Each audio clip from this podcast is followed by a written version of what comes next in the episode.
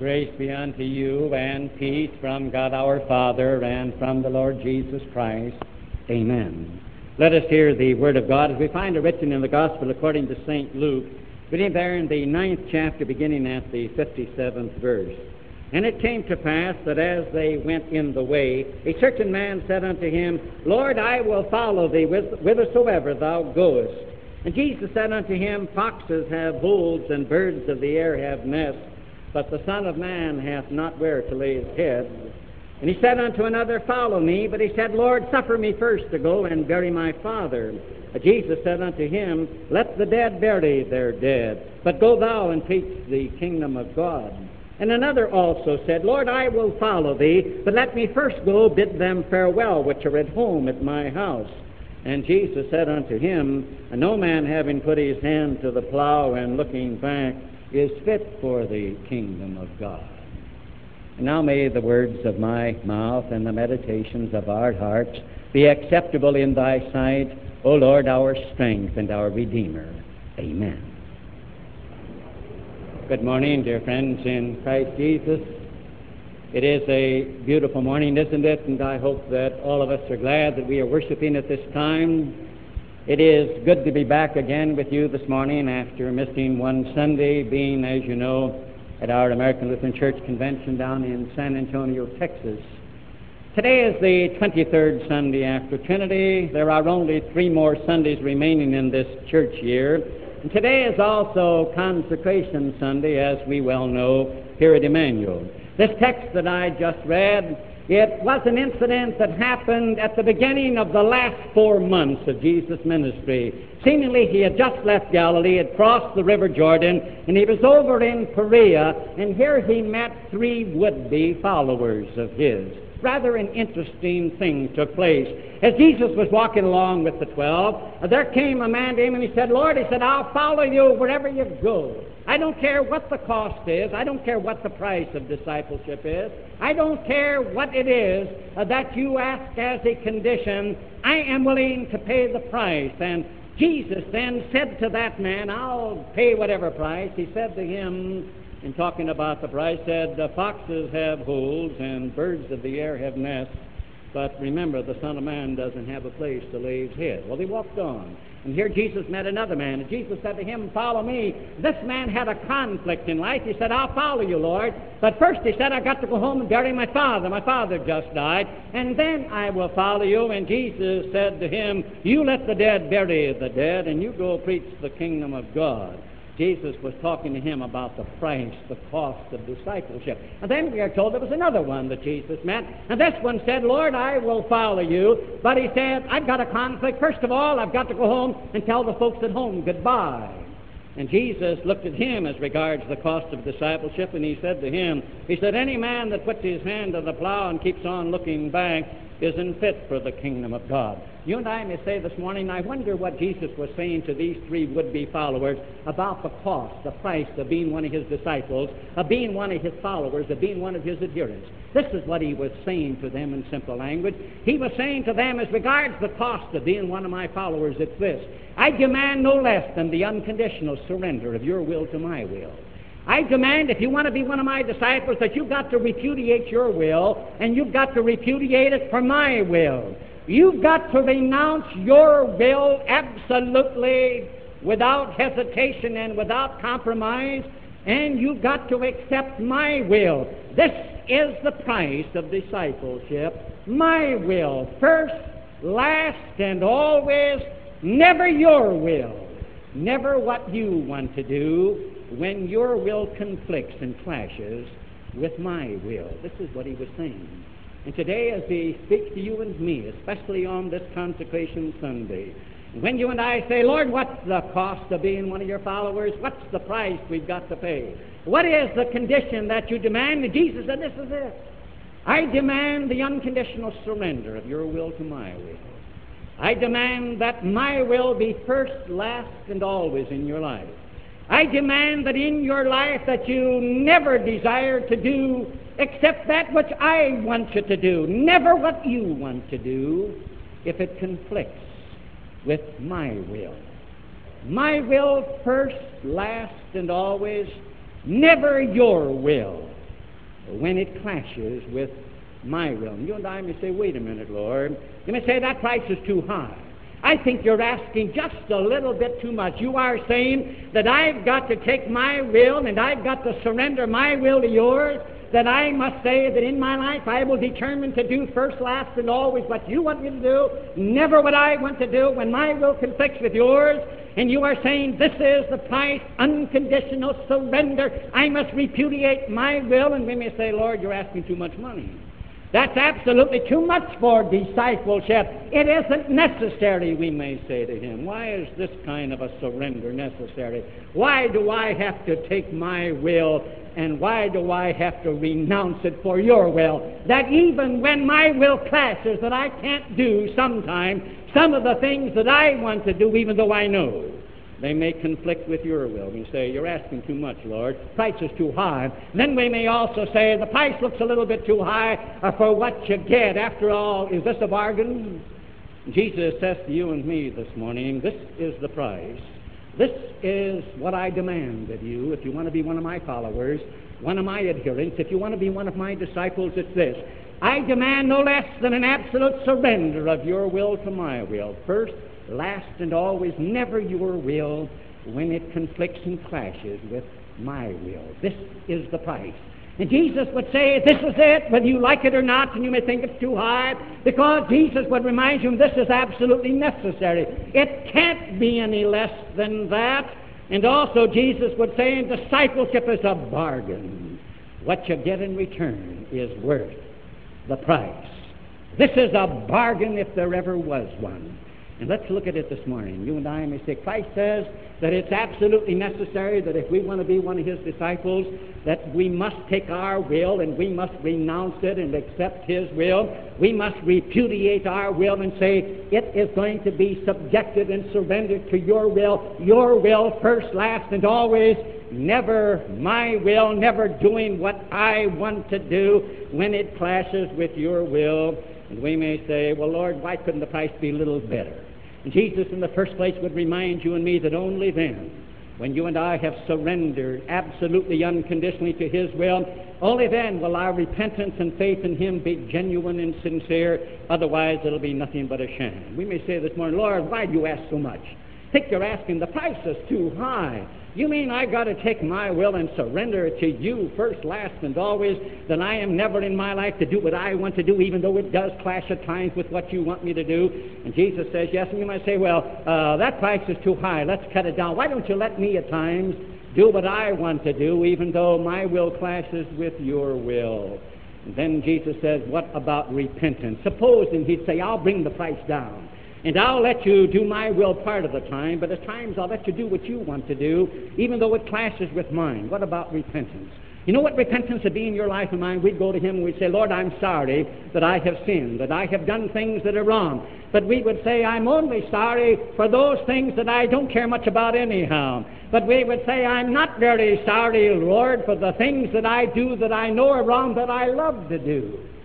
These are the things we wouldn't be sorry enough for to quit.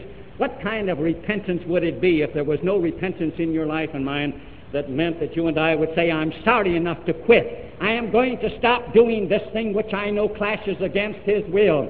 It would make of your repentance and mine nothing but a sham and a hypocrisy. We would be saying to Him, Well, I'm sorry for anything that I've done wrong, that I really don't care whether I let it out of my life. But oh, those things that I love to do that are wrong, those things that I know that are wrong that I do, I am not sorry for because why don't you let me go ahead and exercise my will even though it refutes yours? What kind of a repentance would that be? We'd say, what kind of a faith would that be in Christ? That would mean that you and I would turn to Him and we'd say, Lord, I want you to pardon the guilt of my sins, and I want you to pardon the eternal punishment of my sins. I want you to see to it that I'm not punished, but I don't want you to give me the strength to say no to sin. I don't want you to deliver me from the power of sin. I want you to let me go on sinning the way I please. I want you to let me go on in immorality or incest or in drunkenness or whatever it may be and in dope. I want you to let me go on, but be sure that you save me. It would be a sham and a disgrace. Jesus says, My price is absolute surrender, unconditional to my will. My will first, last, and always, because this is an absolute necessity. And Jesus says discipleship is worth it because only then, when you and I have really repented, we have stood before Him and we have said, I'm sorry enough to quit anything that is wrong in my life.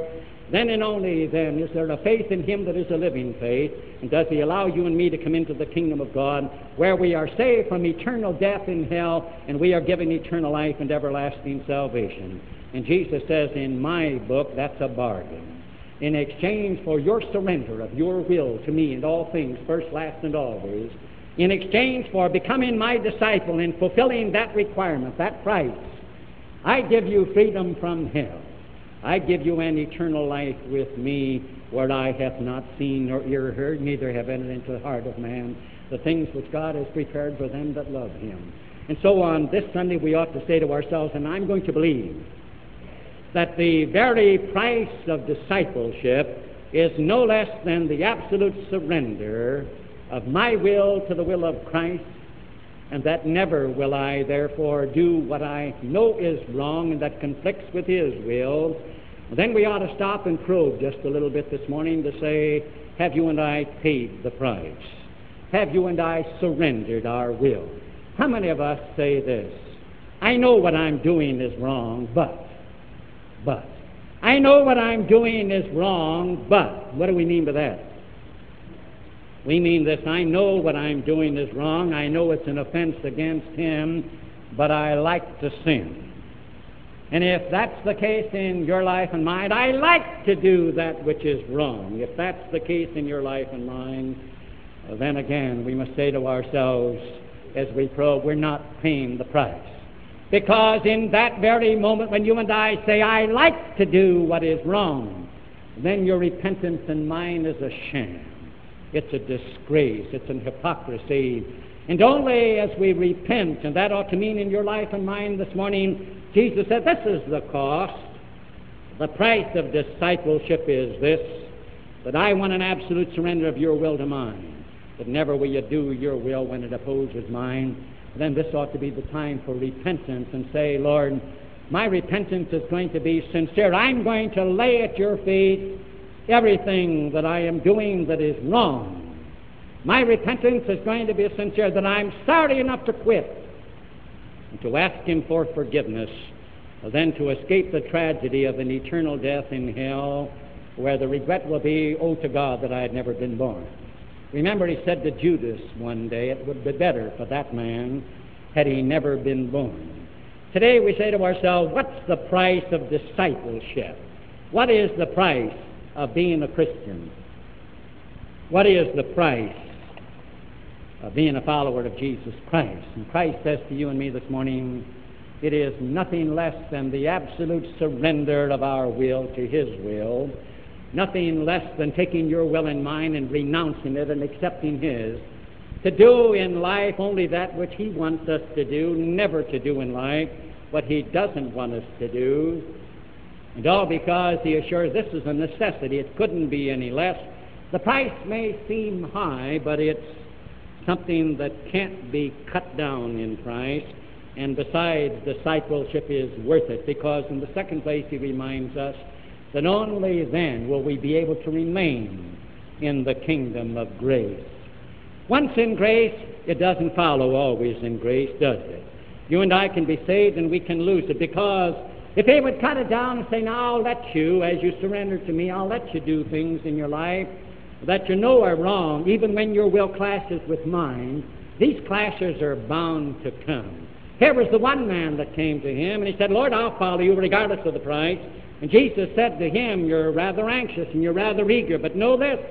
It may mean this. Foxes have holes, they've got places to stay and the birds of the air have nests. But he said, Remember, I, the Son of Man, I have no place to lay my head. I am homeless. He was telling this man, It may cost you homelessness. You may have to give up everything you've got. How many Christians that you and I know in the world in which we're living have given up under communism everything that they have had because they have known that Christ demands an unconditional surrender to His will even though it may mean homelessness. This is the cost. And the other one said, Lord, I've got this conflict. He said, I've got to go bury my father. And Jesus said, Oh, no. And you and I may say, uh, What's wrong with going and burying your father? We may say, uh, Does Jesus lack the sympathy that he doesn't want a son to attend his father's funeral? But here was the clash. He knew this man. If you look into his heart, he knew that if this man went to his father's funeral, he would never come back.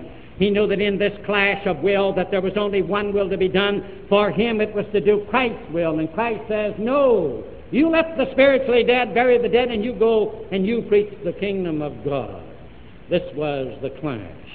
Your job is to preach again. in the clashes, what about it? Whenever you and I clash, whenever your will and mine goes against the will of Jesus Christ, that means that we are cast out of grace. Whenever in your life and mine we do something that we know is wrong and that we know is against His will, then we dethrone Him when the clash comes. And you and I fail to do His will, even though it may be a secular thing, not wrong in itself. And here was the third one I've got to go home and tell the folks goodbye. And Jesus said to you, No. There's something more important right now in this clash. This is what I want you to know. He says, Any man that puts his hand to the plow, a man that's never plowed before, and starts to plow and keeps on looking back, what kind of a furrow is he going to cut? Jesus says, That man isn't fit for the kingdom of God, a divided heart. We may say to ourselves, The price looks too high, Jesus that I've got to surrender my will to your will, and that my will shall be this to do your will first, last, and always, never my will, even though my will conflicts. And Jesus says, I can't let you have your will when it conflicts because that means we lose him. We are cast from grace, even though the thing itself may be all right. Whenever in your life and mine you and I do that which we know is not his will, Uh, then we know this that we lose him. And Jesus says, bear in mind that discipleship is a bargain. It's worth surrendering your will to me because only then can there come this peace in your heart and mind, the peace that comes with a simplicity of heart.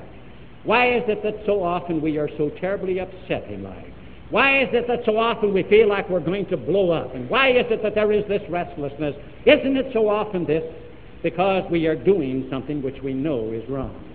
We are doing our will even though we know it clashes, even though we know it is contrary to His will. And when inside we're trying to do His will part of the time, and doing our will when it clashes the other part, is it any wonder that the human body and the human heart can't stand it? Something's going to give, something's going to blow up. The joy and the peace of serenity. And it comes only in the Christian life when we have surrendered and we say, This is His will, I shall do it. Then there is serenity. When we come against His will and we say, but in this class I'm going to do my will, then it's lost. We ought to say to ourselves then, as followers of His, give me the courage, Lord Jesus, to do your will. First, last, and always, in spite of the clashes that come, that make me feel that I want to do your will, but now is not the time. Rather strange, that second one. He said, Lord, I want to follow you, but this isn't the time. The time isn't right.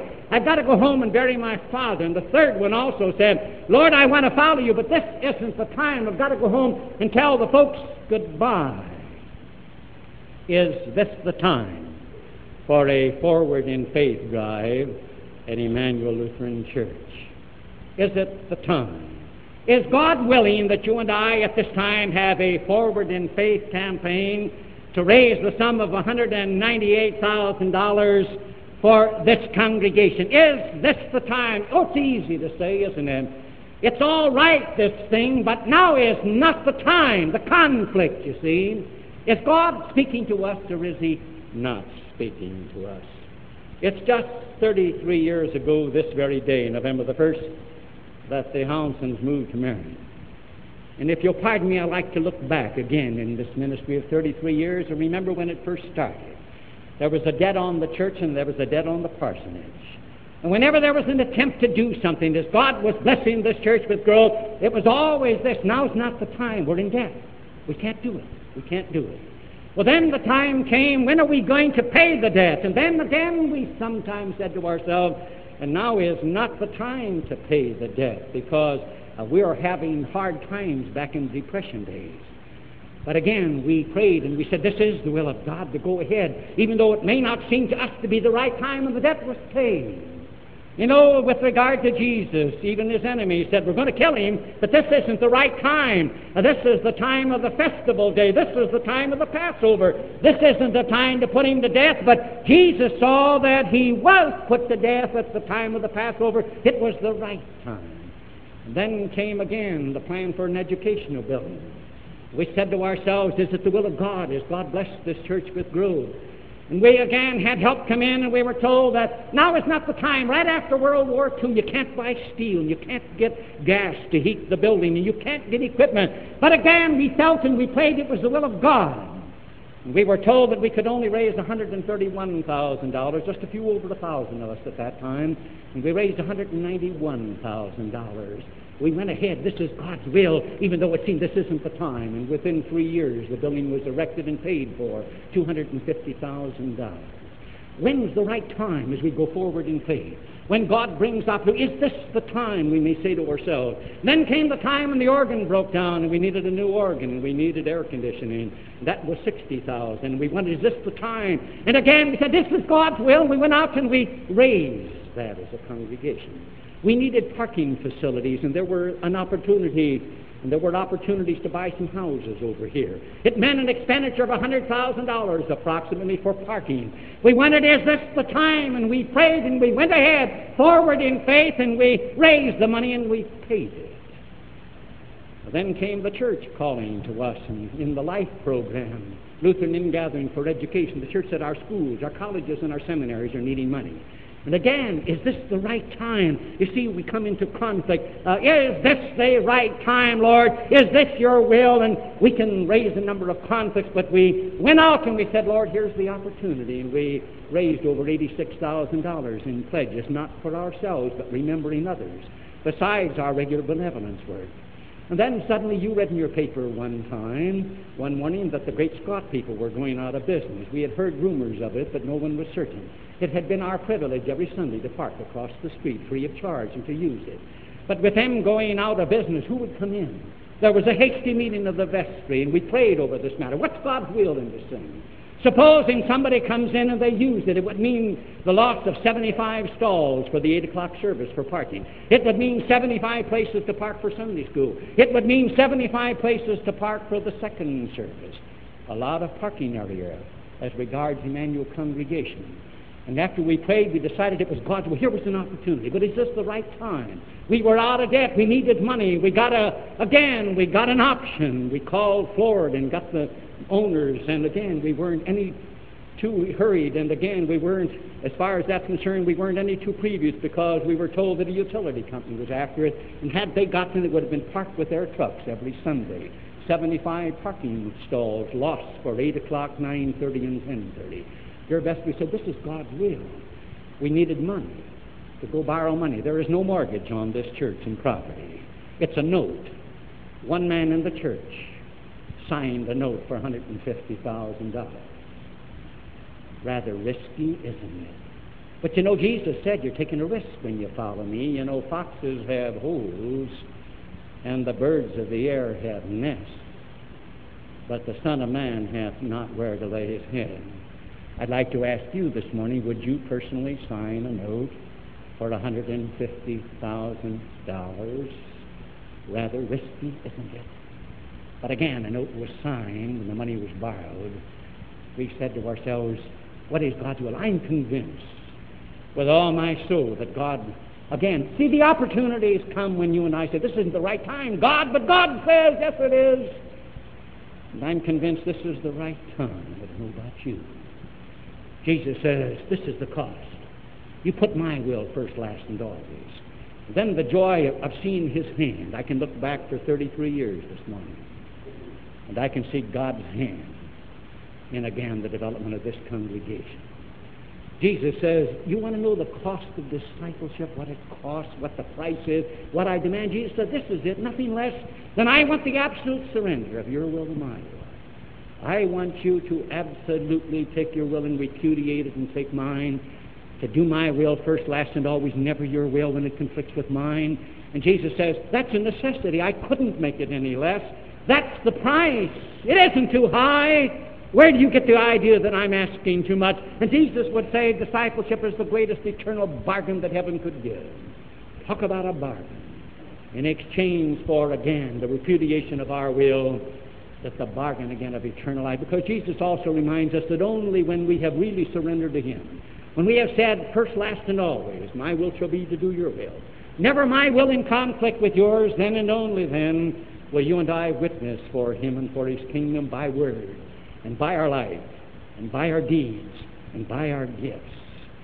Why we say, Lord, why don't you make it a little less? Why can't I uh, do my will, even though I know my will clashes with yours occasionally? You see, your will and mine's a selfish will. We don't like to witness for Him, do we? We're embarrassed to talk to somebody about Jesus Christ. You and I are rather embarrassed at times to live a Christian life, especially if we live in amongst those that don't.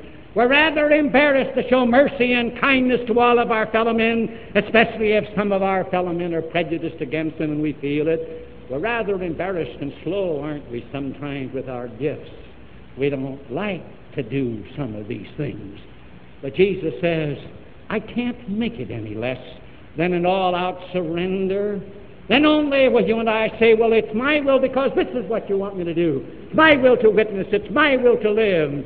And it's my will to show mercy, and not only in my deeds, but in my gifts for the kingdom of God. And then, oh, it's a bargain, because then there comes the evidence in your life and mine that we are children of God. We've got a living faith.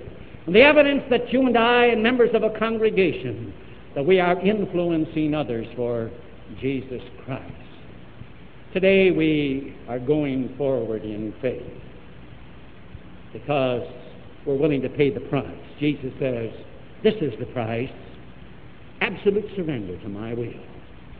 And I am as certain as I'm standing here that when you and I, as followers, say, Lord, in this forward in faith drive, we're going forward to witness. We're going to do it with confidence. We're going to do it with joy. Then we can expect His blessing to be sure. You say, is this the right time?